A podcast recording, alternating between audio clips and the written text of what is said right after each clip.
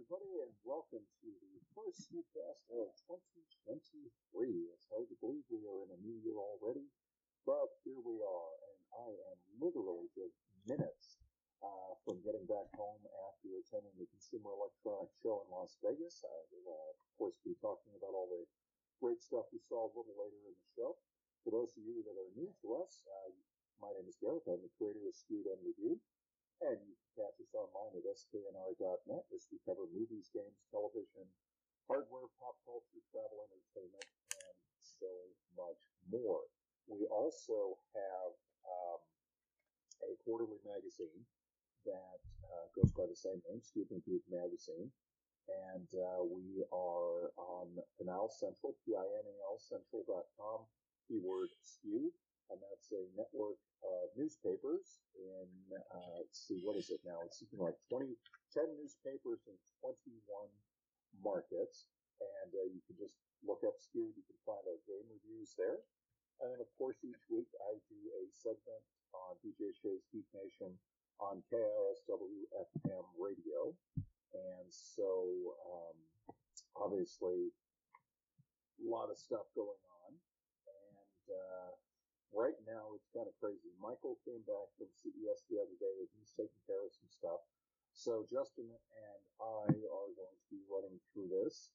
And of course, we'll be easing back to the more regular show format, uh, hopefully starting next week. We just know that with uh, the holidays and everything, it was kind of crazy. I had to travel right before Christmas, and it was obviously we couldn't get a show then. We came back in the week between Christmas and New Year was a little hectic. We couldn't get everyone together. You know, we were trying to do a show, and then last week um, things just got away before I had to leave for uh, CES. So uh, here we are back to it, and let's hit the ground running. So first off, the Consumer Electronics Show was in Las Vegas.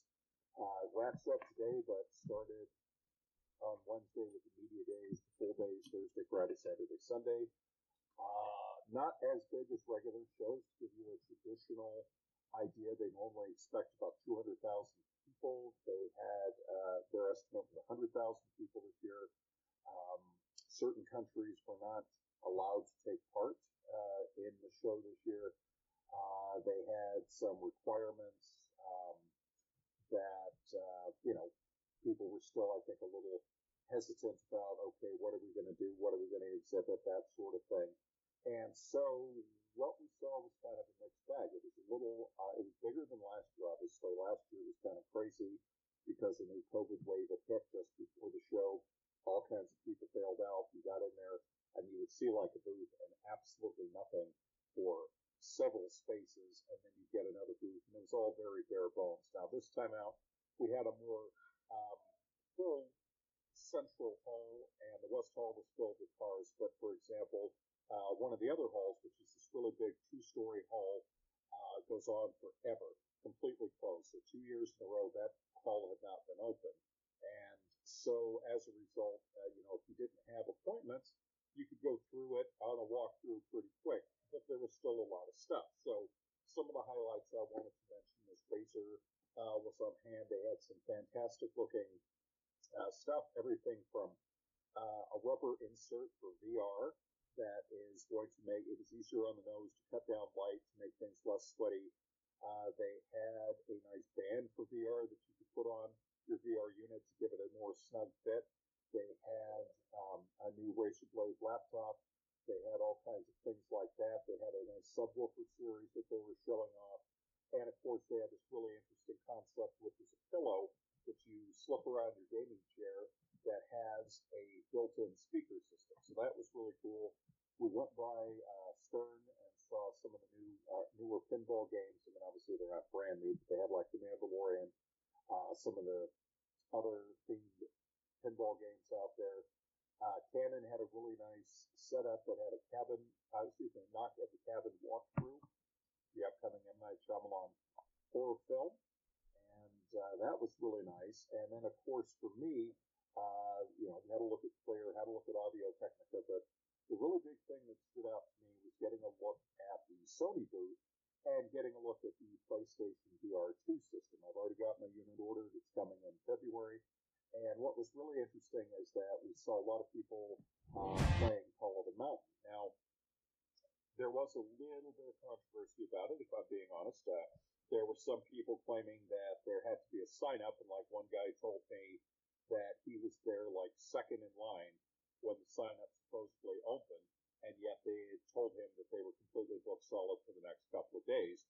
So he was very upset because he said it seems like it, you know, they were saying it's an open sign up, but there he had essentially booked all these slots. One of the things I found interesting was uh, the floor opened at 10 o'clock. They had told us that none of the stuff would be taking place until Friday. A little later in the day, we saw people playing it. Uh, but ironically, less than an hour after it opened, uh, there were already full write-ups from people saying they played it at CES. So uh, pretty clear that some of these select people were allowed to play it either Wednesday or before the show opened. So you know that's fine; it's the nature of the business. But uh, a few people were upset that there was it was advertised as an open sign up, and it very much seemed like it was invite only. Uh, that being said, uh, mixed bag. It looked really good. It played very well from the people who were there. Uh, one of the biggest issues was they did not have the uh, thumbstick controls uh, apparently enabled for the demos they had there for Horizon Call of the Mountain. And then uh, other people had said there were some, um, not so much tracking, but lag issues. And that was attributed to all the, uh, the cell phones and such that were in the area filming it, recording it, and uh, going on, that it interfered with some of the signal. That being said, it looked fantastic. It played fantastic. It was said to be a huge leap ahead over uh, the PlayStation VR and other units on the market. So before I get on to some of the other stuff, Justin, do you have any thoughts or comments on that? Yeah, no, I I think it goes with the territory that uh, there's going to be some kinks. You know, uh, I remember trying uh, years before the Oculus was re- uh, was released. Uh, they had a you know a version of it uh, demoing at one of the PAXs I went to, and you know, it, it was definitely a proof of concept thing at the time.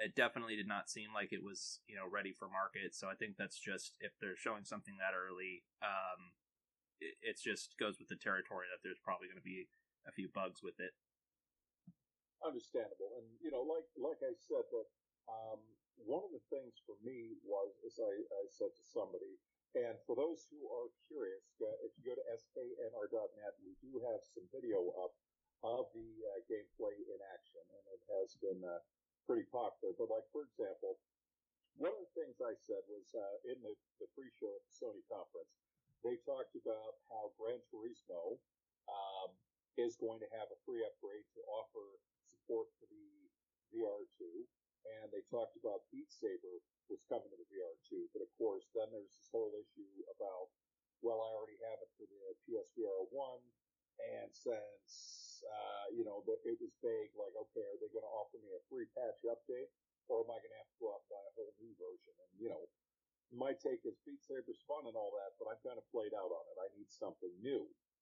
And I'm not really a huge person for Horizon. Um, you know, Call of the Mountain, that sort of thing. Uh, well, looks good, but you know, I, I I'm kind of trying to see what all my options are. And one of the options that looks really appealing to me is there was one that was brought up to me called um, oh, I'm drawing a blank actually. It's uh, I enjoy Until Dawn Rush of Blood on the original uh, PSVR. And, uh, you know, for people who don't know that, it's a really interesting concept in that it's a monster shooter combined with essentially like a roller coaster motion ride. And somebody said, what, there's one coming, I've looked into it, it is indeed coming called Switchback. And it's Switchback VR. They said it's basically a new Until Dawn Rush of Blood, same developers, same gameplay, but got a whole new ISP, you know, and I'm still holding out for Half-Life Alyx to be uh, offered up. So a lot of interesting potential there. And uh, another thing that I wanted to mention out, uh, like I said, I'm hoping that next time he gets a chance to come on, he'll uh, be able to talk about it. But Michael uh, had a very long meeting with BenQ, the folks with the monitors. He had a nice meeting with Be Quiet, and he also was uh, doing, he went to Showstoppers and he did a lot of walking around and covering things over at, um, uh, what do you call it? At the Venetian, as did uh, Mark. And then uh, my wife and I, like I said, we mainly stuck with the um, Las Vegas Convention Center and a little bit of the Venetian, but a lot of it uh, was appointment only. So all in all, not a bad show. I think what I saw, Justin, that really made it interesting. You know, some people were saying uh, there was a good uh, description where somebody described it as like panning for gold, saying that you may not at first say, "Oh, ooh, treasure jackpot," but if you're patient and you keep at it, you will find some very nice things. I saw a lot of really nice and interesting things there. Um, wouldn't necessarily say right off the bat that I saw any game changers. I mean, I saw a lot of things like, for example, um, see what you can make of this and, and see how this makes sense. So there's this company that it's making a 55 inch television and they're advertising that it's completely wireless. So they like show, okay, look, you can stick it on the wall here, you can pull it right off the wall really easy and stick it right on the other another wall. You don't need all this mounting stuff, da da da da da. And there you have it. Well, then you find out that apparently the batteries are proprietary. You have to buy the batteries from them. And oh yeah, you have to buy a receiver for that. And you can have all this, Justin, for the low, low price of three thousand dollars. yeah, it's a little bit I'm high. looking at that going, okay. Number one, how many times do you move a 55 inch television around? It's not like you sit there and move it to a different room of the house and take it with you. And as somebody brought up to me, they said, well, don't most people have tablets or phones that they sit there when they want to take a screen to another area? And then I looked at it and said, wow, you know, I could go to Costco and get anywhere from five to eight televisions, 55 inch televisions, stick them all over the house for the same money. Uh, and oh yeah, guess what? I'm not changing you for proprietary batteries. And honestly, plugging it into the wall really isn't that big a deal. And then someone also had this great comment. He goes, so if you have it stuck to the wall and the battery runs out, does the thing just fall off the wall? Hmm. it's like, yeah. And, you know, my wife looked at it. She said, that's one of those things where it's a case of just because we can do it, we're going to do it. But it's not a practical device because I'm looking at that going, why would anybody in their right mind pay $3,000 for a television just to avoid plugging it into the wall. It, to me, that's a minor inconvenience at best. But, you know, that's the kind of mixed bag that you'll see. You'll see something like that, and then right next to it, you'll see something where you go, wow, that's really practical. I hadn't thought about that. Uh, so, you know, it'll be interesting to see what the long term from this is. Um, you know, I, I kind of miss the old days where we could see like EVGA and NVIDIA and um, SteelSeries and Turtle Beach and stuff like that. But you know, it was nice seeing what Sony had. It was nice to see some of the other products. Uh, uh, you might get a kick out of this, Justin. Now they they had this thing here. It was a little little annoying at first, but once we got it down, it was pretty cool. Traditionally, they park you. They the shuttle buses that they get you take you to this one location where you're, you're centralized. And in the last two years, they've taken us to this brand new West Hall, and the Las Vegas Convention Center is absolutely massive. I mean, there is a bit of walking. Um, you know, you have this this one, as I like to call it, the main hub, where you have the central hall, you have that two story hall that goes on forever that I talked about. That's a lot of stuff. You walk to this other area, West Hall, that's where they do a lot of the automotive. Well, they have this brand new one, Skybridge connected, state of the art, food court. I mean, absolutely incredible as you'd expect in Las Vegas. But now the bus drops you off over there. So you have to go up an escalator, walk all the way down this hall, all the way down this really high sky bridge, back through another lobby, down another way to get to where, uh, you know, for most people, the nuts and bolts of the show is. Okay, fine. Well, now the shuttle back to our area for parking is no longer there. So it started to pour and rain. We're standing out in our usual area where we've been picked up to go back to our parking area for 10, 11 years now. And they're like, oh no, you have to go to the West Hall for your now. Well, now they have this thing called a Hyperloop, which is pretty cool. You go down this escalator and they have these electric cars in a tunnel, and they put you in a loading area. The cars can, the cars have a gull wing door design, and like they're always pulling in and out. They come in. They can take four people, but you kind of scrunched in, so they they put us in twos because that was more comfortable. And they send you down. You, you know, it's a very spacious loading area, all underground. Then when you go, you're in this kind of tunnel, and it's kind of nice. It's got you know, it looks like some prefab stuff, but it's got these neon lighting around it. And we're going around this tunnel, and it takes you all the way over to the other hulls. The idea is that you can move around in a loop between the two big complexes without doing all the walking. And so I'm riding along on this thing, and someone, uh, my wife says to me, you know, when they first opened this thing, they got the cars all boxed up in here, and they were there was a backup. And I started looking at the walls, and I go, you know, it's when you get into the actual tunnel, it's pretty narrow. I don't think they could open the gull wing doors all the way in these halls. So it was kind of like a real, let's hope we make it to the end, but we did. So nice stuff there. So moving on from CES, and like I said, we'll have more stuff coming soon uh, with Michael, is the success of Avatar: The Way of the Water. So once again, number one film in the country. And uh, the, earlier this week, we had reports that the film had moved into profitability. It's currently at 1.708 uh, billion dollars worldwide. So obviously, the third film that had already been filmed is obviously that was going to come regardless. But uh, the part of the fourth film that they've done, apparently James Cameron's joked about it, saying that he's basically been told by the executives start proceeding with the fourth and the fifth film. Uh, and it looks like we're going to have a major franchise here. Uh, Avatar has uh, second, the sequel has also moved into the top ten highest grossing all time. So both the Avatar films are now in the top ten grossing all time. Uh, Justin, what's your take on this? No, I think this was to be expected. You know, uh, Avatar, the first one did extremely well. Um, yeah, I was watching it a little bit apprehensive, like so, the, some of the uh, the returns early on, um, because it. Just faded. Justin, say that again. I, I was a little apprehensive um, watching the returns um, early on, uh, just because it seemed like it was lagging a little bit behind um, the performance of the first movie. Um, but it seems to have like held pretty strong week week over week.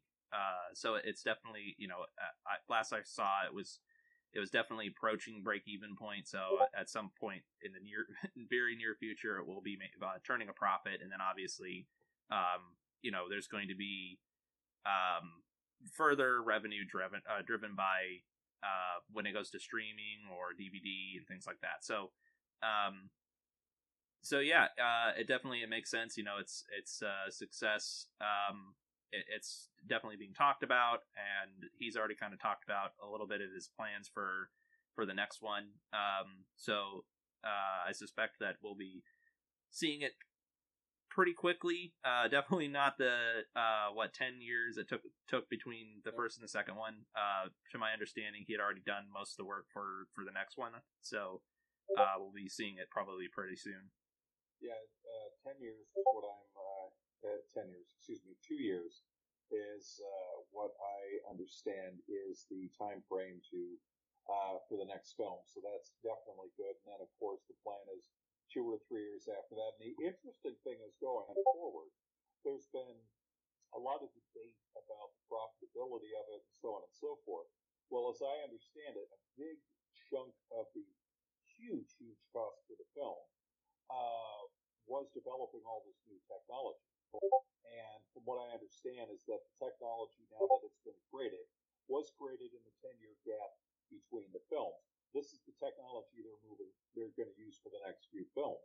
So they don't have to have all of this new technology. Essentially, the stuff's already in place. It's a matter of just filming it and doing the effects now instead of having to recreate all of this stuff. And that's going to make things a little easier. And then there are some people saying that the you know reported price tag uh, was essentially the third film and the second film, as well as the new technology. So it'll be very very interesting. But I think it's safe to say the folks at uh, Disney are extremely um, extremely happy with that outcome.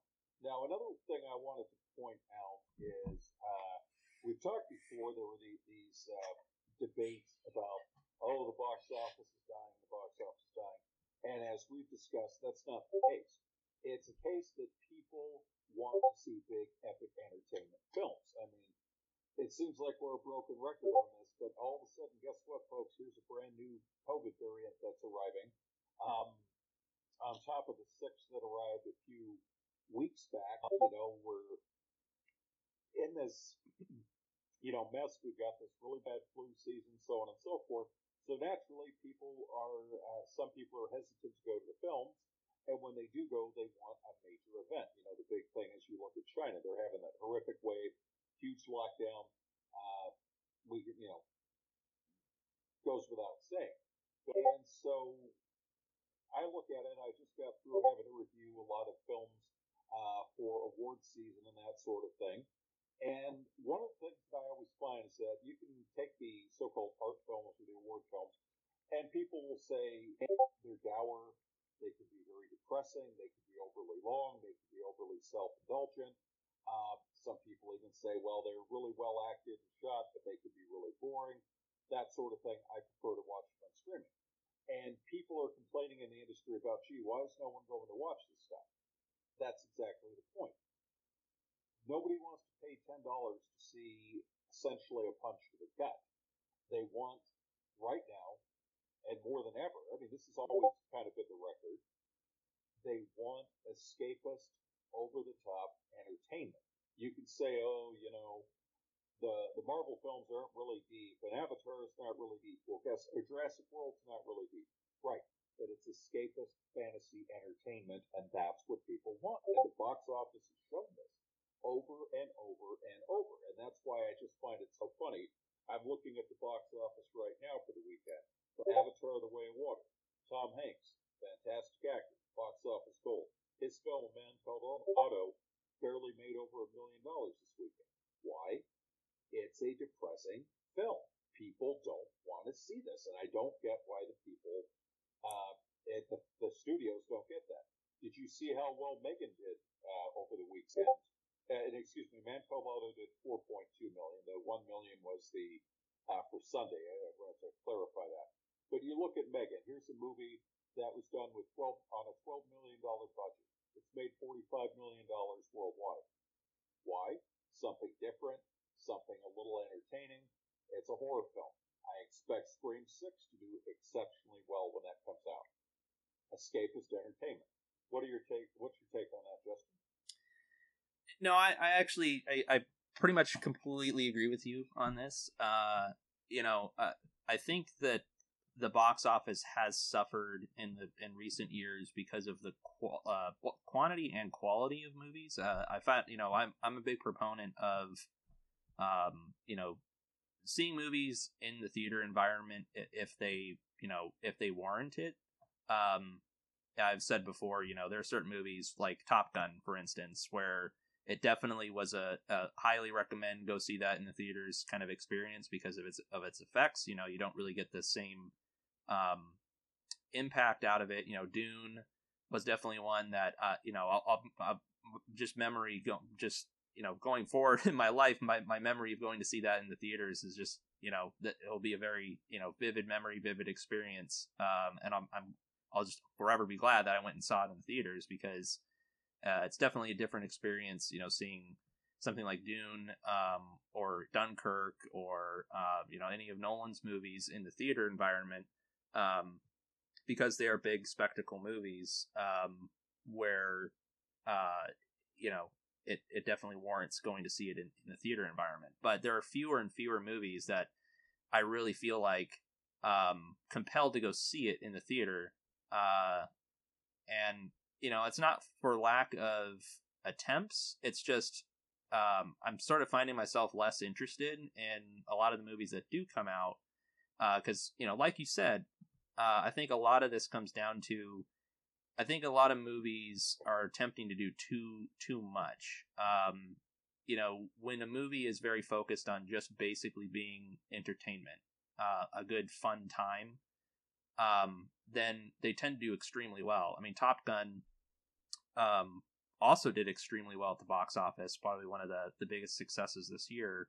Um, and you know, it wasn't it wasn't a dumb movie, but it was an entertaining movie. That was its primary focus. Um, it wasn't trying to do too much. It wasn't trying to, you know, uh, reinvent the wheel. It wasn't trying to be some epic saga or um, or anything of the sort. It was basically just trying to be a good Top Gun movie, and it and it succeeded. Um, so you know, I, I think that's kind of the, the winning play here for for Hollywood. Um, you know, the the Oscar movies. You know, that's a that's another topic. You know, kind of a different. Uh, they're kind of you know they're they're going for a different audience, obviously, but um, you know there's there's there's an issue there too because a lot of you know it used to be several years ago a lot of the the Oscar movies used to be actually decently successful at the box office despite not being you know giant you know blockbuster movies with uh special like major special effects. Um you know just to come to mind you know the hurt locker was a was an oscar winning movie um and it kind of rode that line between being you know kind of that Oscar bait kind of uh, uh, you know trying to win an Oscar kind of like high art movie, but also um, entertaining enough that you actually kind of go want to go see it in the theaters. Um, there are fewer of those, you know. Um, so I do think that a lot of this happens behind the scenes. It's obviously not the theater's fault. It's not really, um, you know, the, the fault of, uh, um, you know, COVID or anything. I think a lot of this the the movies that are being uh, made now um, just unless they are kind of focused on being entertaining aren't super successful. Yeah. And um, that is exactly what um, what it does seem to be the case now is that there's just so much confusion as to what people want on on the part of the theaters. And the studios, but it's very clear. So here, here's another prime example. We have um, some reports. There were people saying that, oh no, Eli Roth has been removed from uh, the Borderlands film. And the truth of the matter is that he is about to go to work on another project. So what he has done is um, handed off the film uh, to Tim Miller, who is going to be doing the reshoots for Borderland and uh, Borderlands, and this is because Eli is getting around to making the long anticipated and highly demanded Thanksgiving film. And for those who don't know that um, what's going on with this is that when the uh, Robert Rodriguez and Quentin Tarantino made Grindhouse, which was two films, uh, Planet Terror and Death Proof, they did it all up as a uh, lovingly recreated uh, love letter to the old grindhouses of old, where cheaply made movies, uh, often with bad quality prints, would be played uh, pretty much all through the night. And they even went so far as to have like the little pops and clicks and the little glitches in the film that were very common for those prints uh, into these films. But in between the films, they had all kinds of uh, fake trailers they had Machete with Danny Trejo, which has become two films already. There was, uh, what was it, Werewolf Women of the SS. Uh, but one that really clicked with people was Eli Roth did a trailer for a mock slasher film called Thanksgiving, and it looked like one of those really cheap films that was done in the late 70s or early 80s um, on an extremely low budget about a slasher loose in a New England town where they um, celebrate Thanksgiving and uh, there were some really fun, horrific bits and over the top bits in the trailer. And, you know, people really responded well to it. He kind of made a joke about, well, someday I'll get around to making the actual full length version of this. Well, apparently that's going to happen. He's going to start filming it in March. So that's something to look forward to. And if you haven't um, had a chance and you don't mind a bit of over the top adult themed nostalgia, go look up um, Thanksgiving, Eli Roth's Thanksgiving on YouTube, and you'll really get uh, a real laugh out of that. Now, uh, before I get into the last bit that we have today of filming, I did want to uh, bring up something that uh, we were able to take in in Las Vegas. I'm going to be doing a full um, write up on this very, very soon.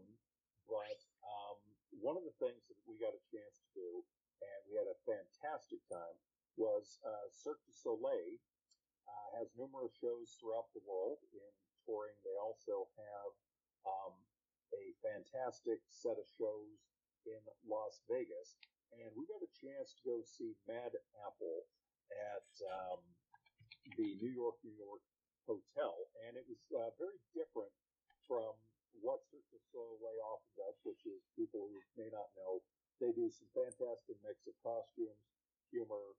Um, you can't really call them circus acts, but they are everything from acrobatics to high wire acts, uh, but they're done in a fresh and exciting way. And it's more like uh, kind of like an interactive theater and uh, circus experience with uh, really good music, costumes, so on and so forth. And uh, Mad Apple is a really clever uh, modernizing of the traditional Cirque du Soleil show. In that, you have some fantastic costumes. You have some really good stunts. We have these two, um, you know, gentlemen who were doing some amazing spinning and contortioning. You had, uh, you know, people jumping through hoops. You had the high wire acts, everything that you like. But what really set it out is that it was even more interactive. The band would literally, and cast members, come right out into the crowd. And normally you do see that pre-show and stuff, or when the um, clowns come out. But they were right out there. They were doing things like handing little tiny basketballs to people and encouraging them to shoot at a cast member who had a basket over his head. They had a really great New York backdrop and music. And the great thing about it was the music was some was some classic songs. We had everything from Lady Gaga to uh, Billy Joel to other timeless classics. They had, um, you know, just a fantastic light show. They encouraged everyone to get up and interact. Uh, in the finale, even said, "Go ahead and record it." And what really set this one off is they had a comedian, his name Harrison Greenbaum, came up on stage, told some very adult themed jokes, very topical jokes, and then, you know, poof, disappeared. They went on with the show. And then he would pop up later throughout the show, including coming right up into the audience, sitting with people. And that was a little different uh, from what we normally see. But it was really great because you had a very interactive show. It was uh, phenomenal with music. The energy was good. The acts were good. The comedy was fantastic. Um, this one is for 16 and up, so it's not uh, one to take kids to. But I've seen ooh, 10 or 11 different Cirque du Soleil shows. My wife has seen several of them, and she said this has been her absolute favorite. So it's about a 90 minute show. They don't do an intermission, um, and they do shows. If I remember correctly, they take Wednesday and Thursday off. I think it is uh, two shows, seven and 9:30. Um, the rest of the way, you can check it out on their page or at New York, New York. is definitely check check it out. It was absolutely phenomenal. It was a fantastic uh, way to spend an evening. Now, uh, Justin, the other things uh, that I wanted to talk about is we got some news that Marvel is doing some reshoots for Ant Man and the Wasp: Quantumania. Now, uh, reshoots are no shock. Some people have said, yeah, but this is a little close to um, release date, and that's what's got everyone kind of funny. But here's the interesting thing. Um, I take it you've seen the trailer already. Yeah.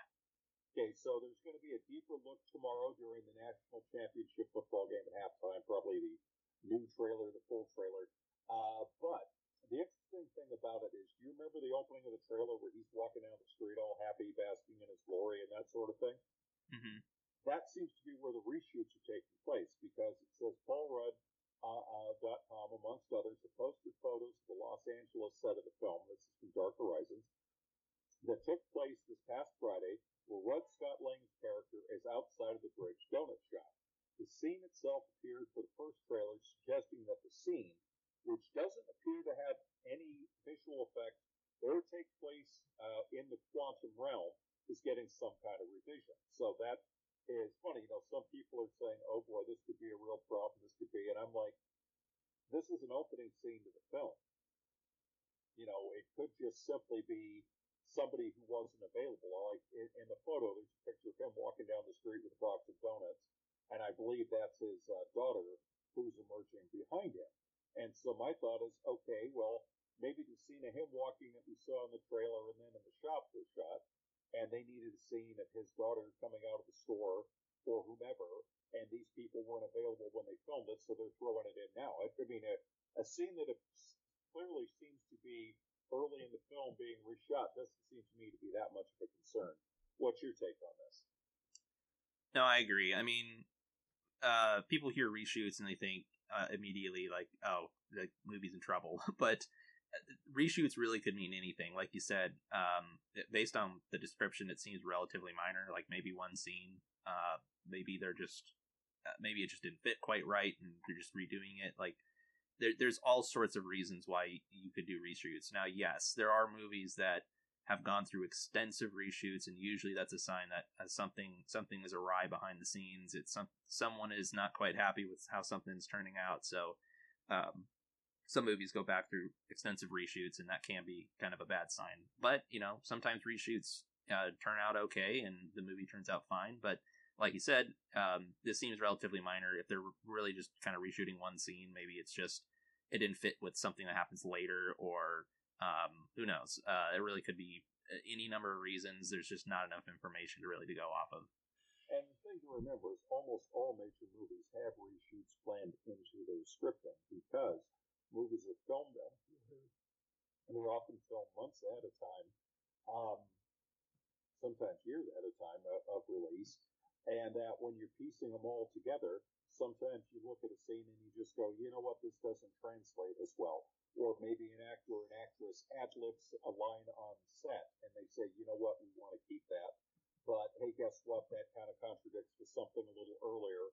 So we need to shoot the scene or extend a scene or remove a scene to, um, you know, make it fit. But at the same time, we need something to set this thing up. So, like I said, it, it does appear to be very minor, and it's odd that people are getting so uh, worked up over it. But you know how it is. Now, the final thing I wanted to uh, end with, and this is really, really uh, fun stuff to be able to talk about because we have not had a chance to do this for a while. So, April 7th through 10th in London this year is the Star Wars celebration. And things have been a little quiet on the Star Wars front. Well, we have heard rumors that uh, several Star Wars movie are coming in the next five years, and that they will be announcing these things uh, at Star Wars Celebration in April. And apparently, um, what I'm hearing is that 2025 will be the first film, and that we will be getting films at least every two years after that point uh, for the foreseeable future. Now, I'm not saying they're going to announce uh, um, what do you call it, 10 movies or something like that. But apparently, there's a five year slate of future movies that is going to be rolled out, um, at, you know, uh, at Star Wars Celebration. And it will be interesting because the rumor I'm hearing is that the first film is set after Rise of Skywalker. It will have a female lead and will have all new characters. Characters from the prequel trilogy uh, may appear in it. So, what do you think, Justin? Did I say prequel? I meant to say sequel. But some characters from the sequel trilogy may appear in it. So, what do you make of that one? No, makes sense. I mean, um, obviously, Star Wars is uh, too big to of a of a franchise to lay dormant in terms of the on the film side. Um, and uh, you said 2025, right? Was like kind of That's when there's the rumor that I'm hearing. Yes that makes sense. You know, because think about it, Rise of Skywalker was 2019. This would be a, a pretty a six year um, hiatus essentially uh, of Star Wars movies. Now we've had TV shows and stuff, but um, you know, five years. I mean, six years. I think is a pretty good um, amount of time to kind of you know give the franchise some breathing room um, and kind of reapproach it because um, you know th- there was some divisiveness about the you know the sequel trilogy, and you know just as there was about the prequel trilogy. So um, now that you know six years has passed, they can kind of come at it you know uh, fresh with new characters. I think that's a, a pretty decent idea, um, and it make you know it makes sense. I mean, um, I, I think that the way to approach it would be um, to not really um, constrain. They should not at this point constrain themselves to like one time period or um and they didn't really eat b- before. I mean, they did a Rogue One, which took place before, and um, Han Solo, which also took place before. But uh, they, I think, the way to approach this would be to um, kind of do this as kind of like a Marvel project. Um, you know, not constrain themselves by you know any one set of characters. Um, kind of expand their horizons and uh, explore new new areas of the galaxy. I guess uh, new and you know definitely new characters. I think that's the that's the way to go. And the important thing to remember is they've got quite a full slate uh, of projects already. They have the Bad Batch season two running right now. I've already seen the first 14 of the 16 episodes because I was given an advance look, and so really impressed with what we've seen there. Uh, we have uh, the third season of The Mandalorian coming in March. I mean, literally, this is kind of nice because original the Disney Plus plan was that they would give you something Star Wars, they would give you something Marvel, they would give you something Star Wars, and it looks like they're going right into um, what do you call it? Uh, they're going right into the Mandalorian right as the Bad Batch concludes. And we've got the Ahsoka series coming. There's the Acolyte series. I know that it's not due uh, this year, but they're going to be reporting uh, the new season of Andor. And then on top of it, there's some of the uh, other projects like Skeleton Crew and some of the others in the works. So there's plenty of TV shows in the work. And then, of course, we mentioned Marvel. Um, you know, Secret War is coming. Um, we got all our Secret Invasion. I don't know why I want to keep calling it Secret War, but either way, um, that is coming very soon. So eh, you know, it, it's pretty exciting to see uh, where that is coming. Final thing I want to bring up, Justin. I know you are a big fan of Godzilla and those movies, and I, I was curious because we haven't really talked about this ever before on air, off air. Um, big fan of Godzilla, as you said, but how are you with some of the older classic monster movies that essentially uh, grew around the time of Godzilla, the atomic era films as they were? Uh, I am loosely um, knowledgeable because uh, I know there's uh, Gamera, right? Gamera is one of them. Um, let, me be a little more clear. American made ones. Um, oh, the, Amer- ones. the American made ones. No, I'm I'm I'm not. I mean, obviously King Kong, but um, sure. The, but uh, but no, I'm not really super familiar with the, more of the American ones. Okay, well, um, the interesting thing about it is, as you know, Godzilla. Um, you know, a lot of people like to analyze it. It's an anti-nuclear uh, or at least a cautionary nuclear tale, as a lot of the Japanese films are. Now, um, the Americans had several films where we had mutated creatures brought on by nuclear testing in the desert and stuff like that. And really interesting uh, story here. Um, and I'm, I'm probably going to blow his name, so apologize. His name is Michael Giacchino, and he is a composer who made the leap into directing and did the very good Marvel Werewolf by Night special. Well, we got news the other day um, that the 1954 giant ant movie Them, that uh, you know featured uh, James Arness, Fess Parker, and a lot of uh, classics of the day. If you haven't seen this one, Justin, it's pretty crazy. Um, essentially, you know, kind of like a lot of those black and white films of that era. They're investigating mysterious deaths that happening, and it turns out it's a bunch of giant ants or giant ants uh, ca- caused by nuclear radiation and all that. Uh, well, uh, the director has they're doing a remake of it, and I'm like, you know, this is really interesting. So I'm really curious how a giant mutated nuclear ant is going to play out in today's audience because the only, you know, classic giant monsters that we've really had has been the Godzilla and King Kong uh, transitions. And I thought this is really interesting because if this plays out, I mean, yes, we had Cloverfield, and I know they're talking about another one. Let, let's take that out of the mix. It would be really interesting to see because of all the, older ones, this was one that really surprised me because not that it was a bad movie how do you get a giant ant and make it scary in today's mm-hmm. day and age? But I'm like, but maybe we're missing the point. I don't think they're trying to make it scary. I think they're probably trying to make it like this big campy over the top adventure, kind of like arachnophobia and stuff. What do you think?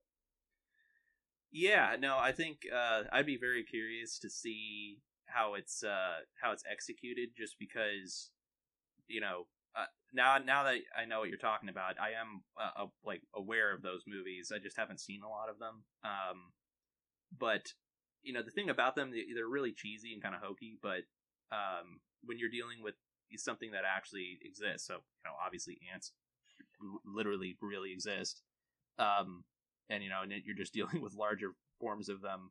Uh, there's a certain grounded nature of that to that. Uh, I guess the thing that I would um, I, I hope that they they wouldn't turn them into like big, you know, just CG, you know, vaguely ant creatures. Um, I think the way to kind of play it would be, it, it, to me, what would be probably be the most compelling is try to keep it as practical as possible, as grounded as possible.